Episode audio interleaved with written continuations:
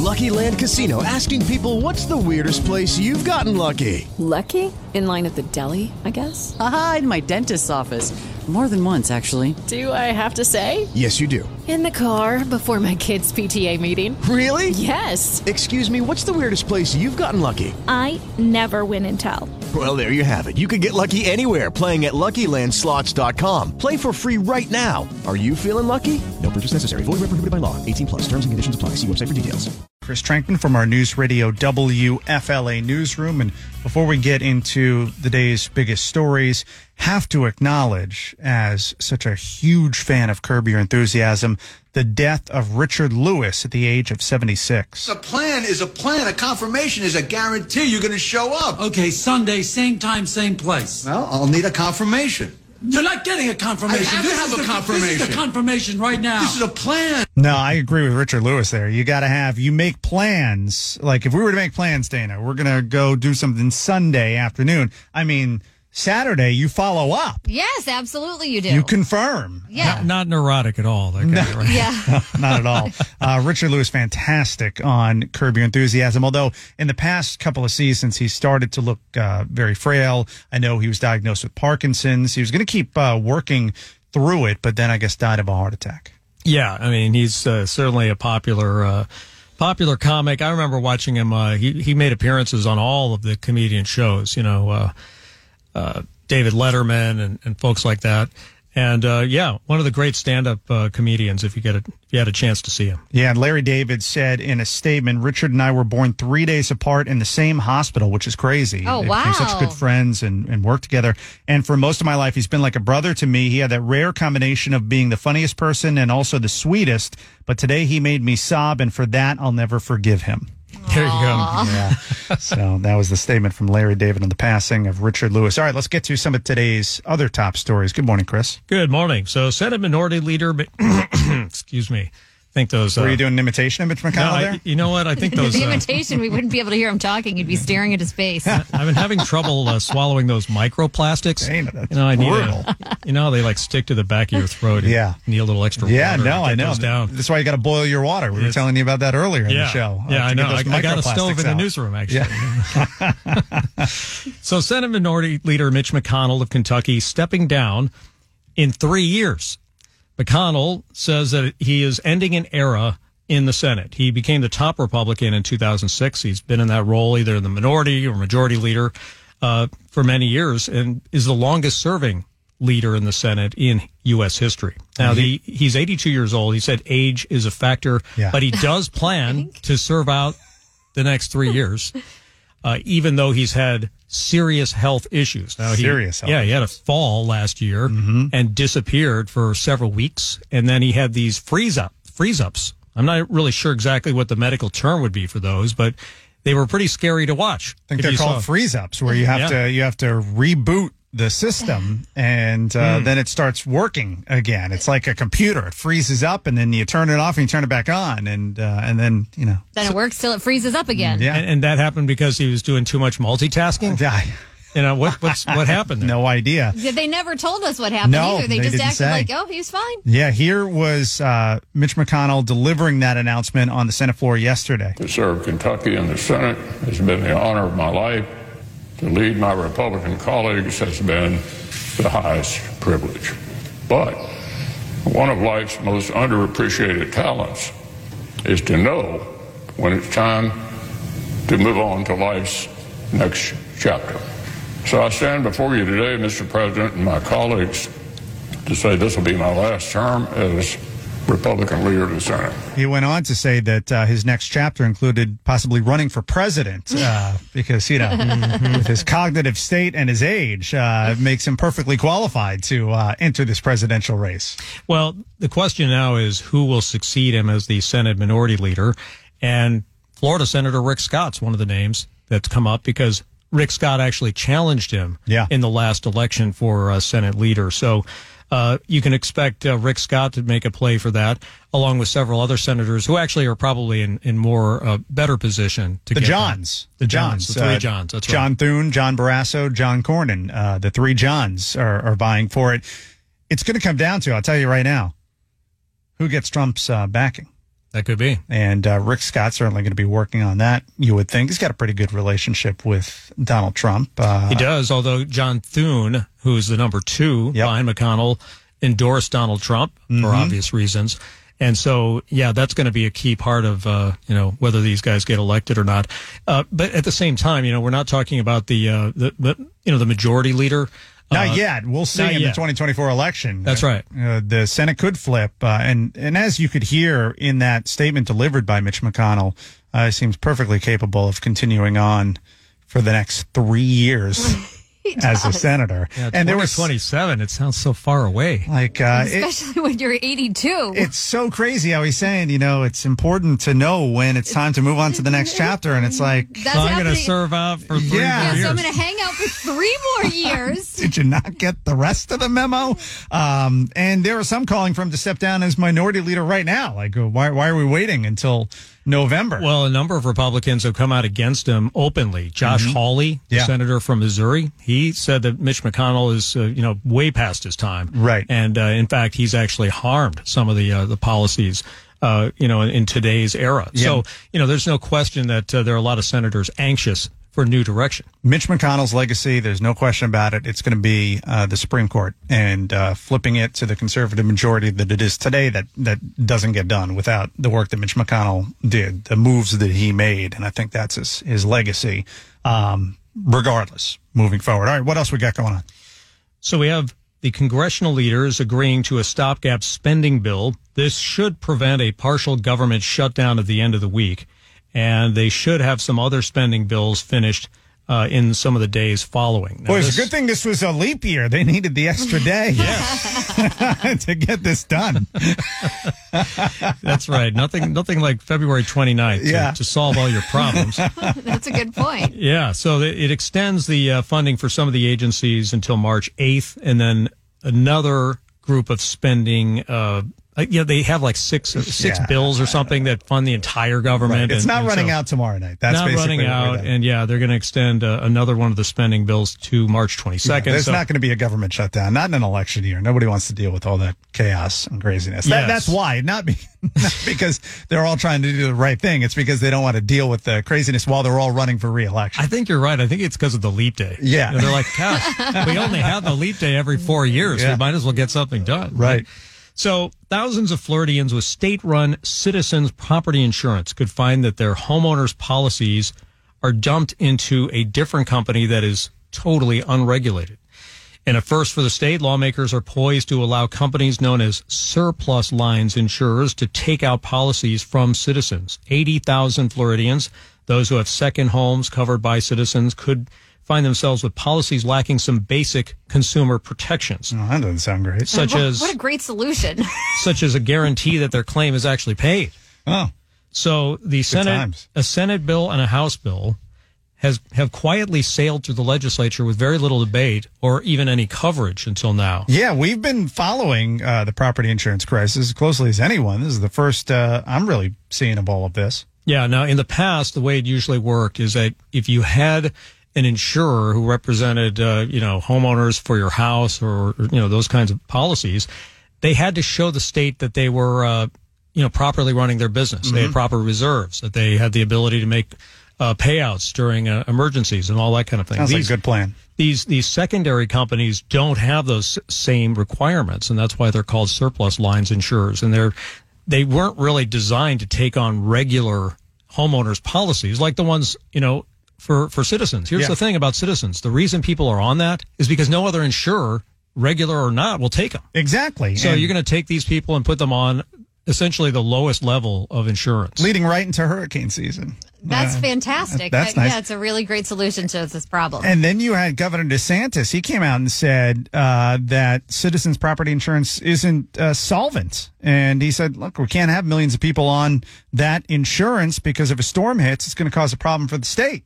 You know, the thing I don't get about what, say, the governor is saying or, or even the head of Citizens is they're just not on the same page. Yeah. I mean, on one cable show, Governor DeSantis is saying that Citizens is insolvent. It's a disaster. It'll kill the state.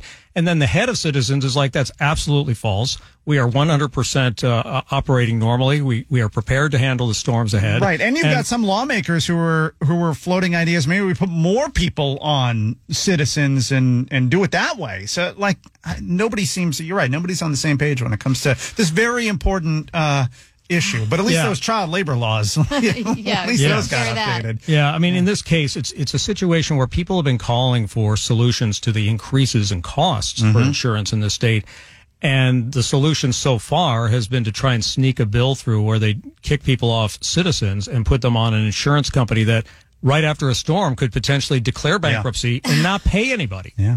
So Wow. that's that's what people have to look forward to. If a storm hits and you lose your home, you might have a real problem on your hands. But if that bear winds up in your living room, you can shoot and kill it now thanks to the legislature. So if it's you on crack. Yes. If it's on crack. Do you get to keep the cocaine after Yeah, it's right. dead? Uh, that the I don't know, but uh, at least they're taking care of the right priorities up there in Tallahassee. Uh, Chris Trenkmann with today's top stories. Chris, thanks so much. Thank you. So the other day there were reports that Wendy's was preparing to test an Uber-style surge pricing model where prices would fluctuate throughout the day based on demand, meaning. A burger would cost more during the lunchtime rush. Wendy's CEO Kirk Tanner announced the new system on a call with investors, saying the new pricing was going to begin testing in 2025. The reaction to that story, not great. Not great at all. I mean, our TikTok, if you follow us on TikTok at Ryan Gorman Show, you can see all the comments. And people were like, I'm going to surge myself into the bologna sandwich aisle. I'm not getting a Wendy's burger. Yeah, pretty pretty brutal reaction. We actually told our legal analyst Felix Vega about this. He hadn't heard about this. We told him about it on the air yesterday in the eight o'clock hour just to see his reaction, and his face was priceless. Yeah, it was. This is stunned. Uh, now, Wendy's is saying it has no plans to increase prices during the busiest times at its restaurants. In a prepared statement, Wendy's said they will not implement surge pricing, which is the practice of raising prices when demand is highest. Quote, we didn't use that phrase, nor do we plan to implement that practice. And instead, they claim their new digital menu boards, which they spent $20 million on, will allow them to change the menu offerings at different times of the day and offer discounts and value offers to their customers more easily, particularly in the slower times of the day. Wait a minute. That's I'm the- confused. That's the same thing. Okay, so now they're trying to say that the price is going to be the price, but if you go when it's slower, you'll Yes. get a lower price. Right, So, they're not raising the prices during the day. They're low. I get it. Oh, that makes a huge difference. Right. So you can only actually. benefit Yeah. from this. Uh, there's no penalty for going during like the lunchtime hour. That's Right. that's what they've come up with. Look, let me tell you something. It seems pretty clear what happened. They concocted this price searching idea. They thought it was going to be revolutionary, and they rolled it out. They got such blowback that this is uh, this is how they kind of tried to navigate all of it and make it like, no, no, no, we're not going to raise the prices. The prices are going to be what they are. And then during certain times of the day, they might be lower to incentivize people to go to Wendy's. You're going to pay more for a hamburger at noon than you are at three o'clock in the afternoon. That's, I think, what a lot of customers are going to hear. Yes. It- well, that's what they're saying. They're still saying it. They're Yeah. just not calling it surge pricing. Right, right, right. It's going to be their normal pricing and then discounts throughout the day. All right. I mean, that's a much better way of presenting it, but unfortunately, he said on the call that Yeah. it was going to be the surge pricing thing, and that's, that's Right. what got him in trouble. Right. And uh, Wendy's, there, you mentioned the other day their X account, which is usually very snarky, uh, making fun of other uh, fast food establishments and all. They have been very quiet. Oh, they still haven't said anything? I don't think they've said anything. And, and they are doing that deal for Leap Day that you mentioned Yes, yesterday. the- they have those little Cinnabon bites that look so good with all the icing on them. So Yeah. I don't know if you got to use the app or whatever. There's always something you got to do to get the Mm. deal, but they are offering those Cinnabon bites free at Wendy's today. yeah, and and that it doesn't depend on when you go. Like I think it's, It's not like it's all day. free now, but if Yeah. you wait until 10, it's going to be a dollar. Right, it's all day during Leap Day. So here's what you need to know about Hunter Biden's closed door deposition yesterday, and we'll keep it quick. Um, he wasn't even done testifying before you had Democrats and then Republicans running out in front of the cameras. They were on the committee. They came out during the deposition, and they're trying to spin Biden's testimony. Democrats saying the whole thing was a nothing burger. Republicans saying there are some inconsistencies. The bottom line, the full transcript's going to be released in the next few days. I think if there was a major bombshell, we probably would have heard about it by now. Uh, what he said in his opening statement, not surprising, claims he never involved his father in his business dealings. This was, I thought, notable. He said he was high or drunk when he wrote to a Chinese associate in 2017 that he was sitting here with my father shortly before the transfer of $5 million into Biden family linked accounts. So that's an interesting way to Spin it. spin it. Yeah, I was. I was high and drunk, so you can't take what I said seriously, I was- right? Is that the angle he's yeah, going for? yeah, I was on Yeah. drugs. Uh, he's supposed to testify publicly. No date has been set yet. One thing I did want to point out real quick, some good work by a reporter who was there on Capitol Hill posing the question to Hunter Biden that we all want answered. And today only confirmed that. Thank you. We come back for a public hearing. You do a public hearing? Mr. Biden, was the cocaine at the White House yours? Mr. Biden, was the cocaine at the White House yours? It's a key question. We all want the answer to that question. Uh, we do, we Yeah. do. So well done by that reporter. Seems like it's one story after another these days. Let me get to the latest on the illegal immigrant accused of killing nursing student Laken Riley. Neighbors of uh, Jose Ibarra claimed he would watch the running path all day long and that he was seen on security cameras throwing out bloody clothes the day of the attack. Now that comes after we learned Ibarra apparently dragged Riley into a secluded area, used an object as a weapon, and disfigured her skull. The backstory here is that he unlawfully crossed into the U.S. in 2022.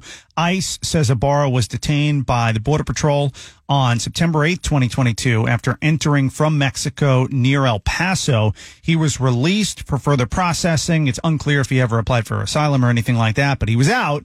And then he was arrested by New York police on August 31st, charged with acting in a manner to injure a child less than 17 and a motor vehicle license violation.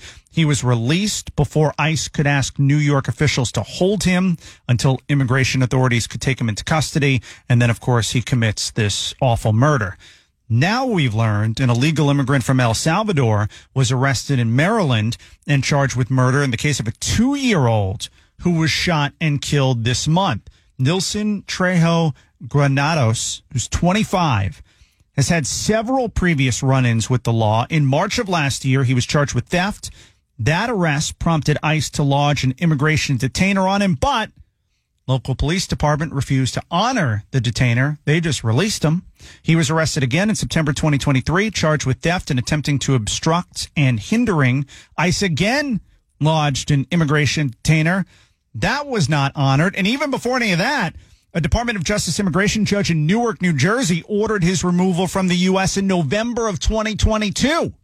So all of that took place. He's still running around in Maryland and ends up killing a two year old. Montgomery County, Maryland. I'm not surprised that's how they handle it because that's where I used to live. Yeah. And uh, finally, an illegal immigrant from Honduras has been accused of raping a 14 year old girl in Louisiana. Angel Matias Castellanos Oriana, who's 19, was arrested after he committed armed robbery and stabbed a man uh, out west.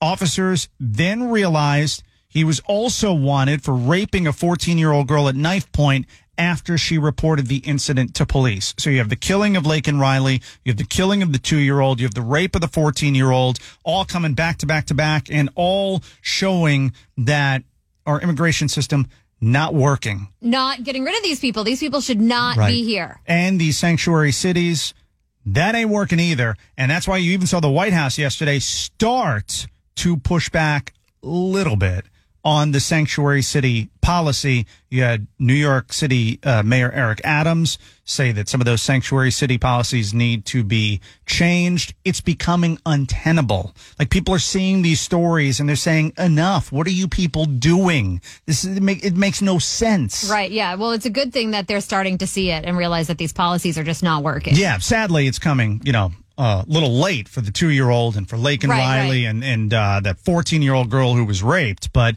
uh, again, it's just one story after another. Once you hear this, I think you can totally understand why, for a minute, rescuers thought the crew of the Titan sub might have still been alive. Yes, this trending story brought to you by Trajan Wealth. Visit them at trajanwealth.com. So there was a knocking sound that was picked up over a 30 minute time span on the Titan sub, and rescuers thought that this might be the people knocking inside the submarine. So listen to this.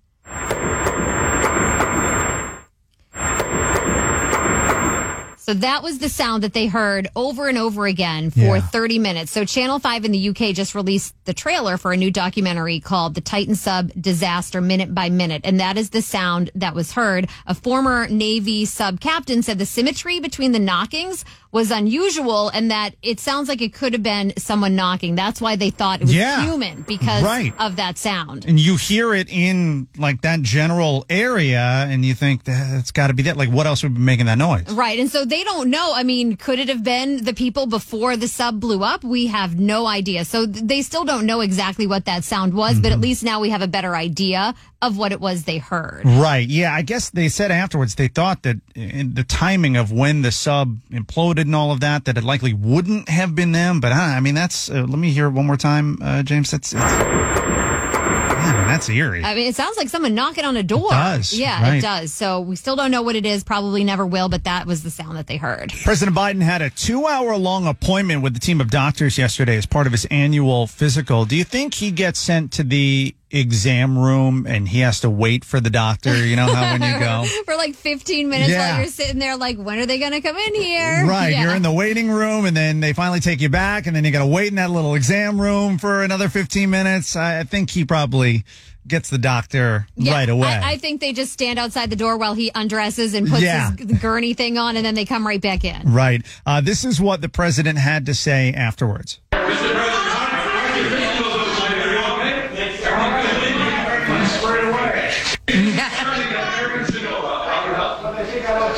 They said he said that the doctor said uh, they think he looks too young. So that was the assessment, the Yeah. official assessment. President's got jokes. Uh, the physician for the president released a statement late yesterday saying Biden is a healthy, robust 81 year old. Uh, Karine Jean Pierre was asked if a cognitive test was part of the physical, and here was her answer. As it relates to cognitive test, you know, the president doesn't need a cognitive test. That is not my assessment. That is not my assessment. That is the assessment of the president's doctor. Uh, that is also the assessment of the neurologist, uh, who has also made that assessment as well. And, you know, and you've heard us say this, and I'll reiterate this the president's doctor has said if you look at what this president, the president who is also the commander in chief, he passes a cognitive test every day. Every day. Does he? I don't know. I've seen some moments where, I think they just don't want him to take a cognitive test.